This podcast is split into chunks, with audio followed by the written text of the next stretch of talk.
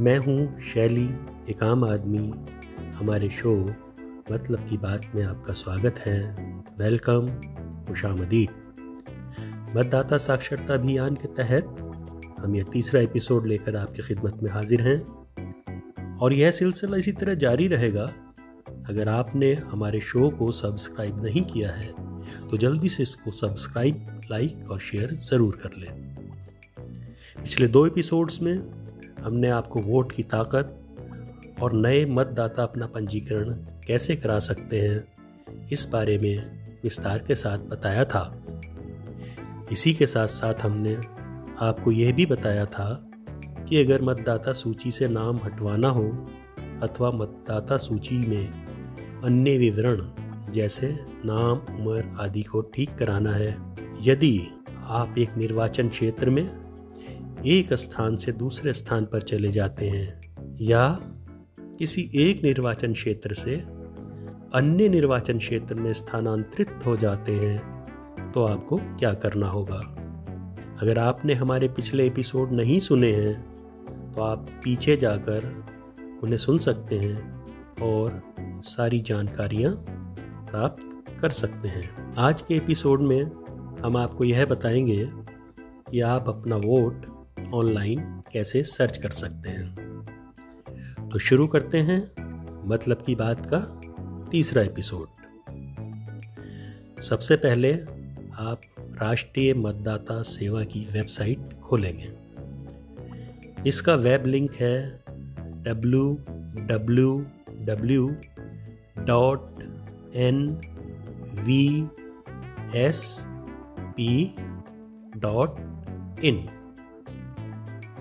बहुत से लोग शायद उन्हें ये ना पता हो कि कैसे खुलेगी तो उसके लिए भी मैं आपको बता दूँ, इसको खोलने के लिए सबसे पहले आप अपना इंटरनेट का ब्राउज़र खोलेंगे। अगर आप क्रोम यूज़ कर रहे हैं तो क्रोम, और अगर माइक्रोसॉफ्ट का इंटरनेट एक्सप्लोरर यूज़ कर रहे हैं तो आप उसको खोल लेंगे। और ब्राउज़र में ऊपर की तरफ़ जहाँ पर वेब एड्रेस लिखा होता है, वहाँ पर जाकर आप www.nvsp.in और ये याद रखें कि सभी अक्षर छोटे यानी लोअर केस में होने चाहिए। अगर कोई अक्षर कैपिटल या अपर केस में होगा तो साइट खुलने में दिक्कत आ सकती है।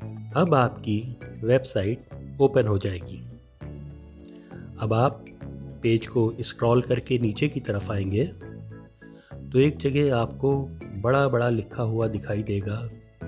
सर्च इलेक्टोरल रोल अब आपने अपने माउस से, जहाँ पर ये सर्च इलेक्टोरल रोल लिखा हुआ है, उसके ऊपर क्लिक करना है।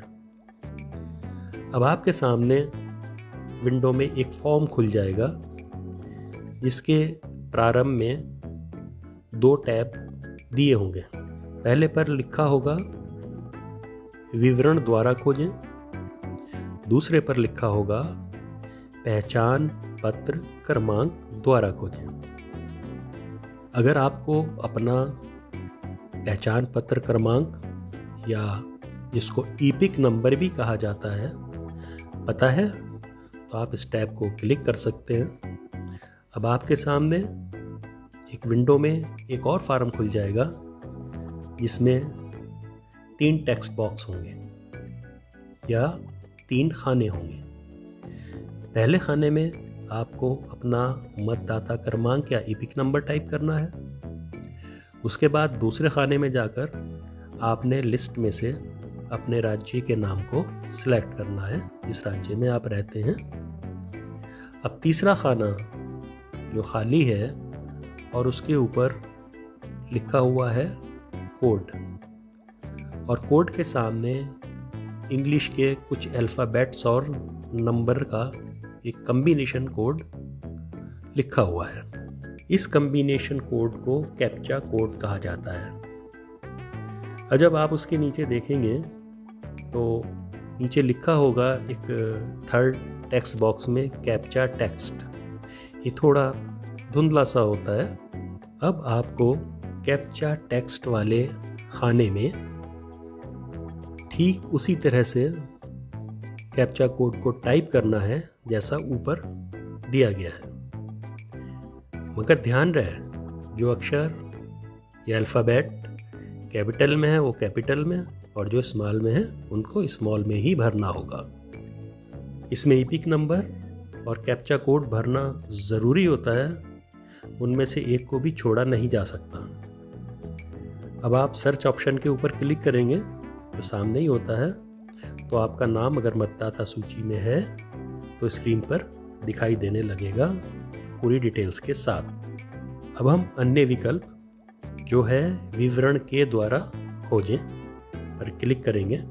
इस फॉर्म में नाम, पिता का नाम, जन्मतिथि, लिंग, राज्य ज़िला निर्वाचन क्षेत्र आदि की जानकारी और कैप्चा कोड भरकर सर्च या खोज वाले ऑप्शन के ऊपर क्लिक करके वोटर लिस्ट में नाम देखा जा सकता है। विवरण भरते समय हमेशा ध्यान रखें। कुछ जानकारियों के सामने लाल रंग का फूल या सितारे जैसा निशान बना होता है। जिसको ऑस्ट्रिक मार्क भी कहते हैं। ये कॉलम खाली नहीं छोड़े जा सकते हैं। ये जानकारी देना अनिवार्य होता है। अब अगर आपका नाम मतदाता सूची में नहीं है तो आप वोट नहीं डाल सकते। आप अपना वोटर लिस्ट में, आप अपना नाम वोटर लिस्ट में शामिल कराने के लिए आवेदन कर सकते हैं। वोटर लिस्ट में अपना नाम शामिल कराने के बारे में पूरी जानकारी के लिए आप हमारा इसी सीरीज़ का दूसरे नंबर का एपिसोड, इसका शीर्षक है, नए मतदाता पंजीकरण कैसे कराएँ, सुने। अगर आपको कोई बात पूरी तरह समझ नहीं आई है और इसके बारे में अधिक विस्तार में जानना चाहते हैं या हमारे इस शो के बारे में अपनी राय देना चाहते हैं कि आपको ये शो कैसा लगा तो नीचे मैसेज ऑप्शन पर क्लिक करके अपना मैसेज अपनी आवाज़ में रिकॉर्ड करके भेज सकते हैं। हमें बहुत अच्छा लगेगा। इस सिलसिले को आगे बढ़ाते हुए फिर मिलेंगे एक नए एपिसोड में।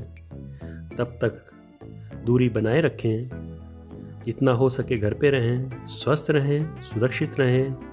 और हमें सुनते रहें।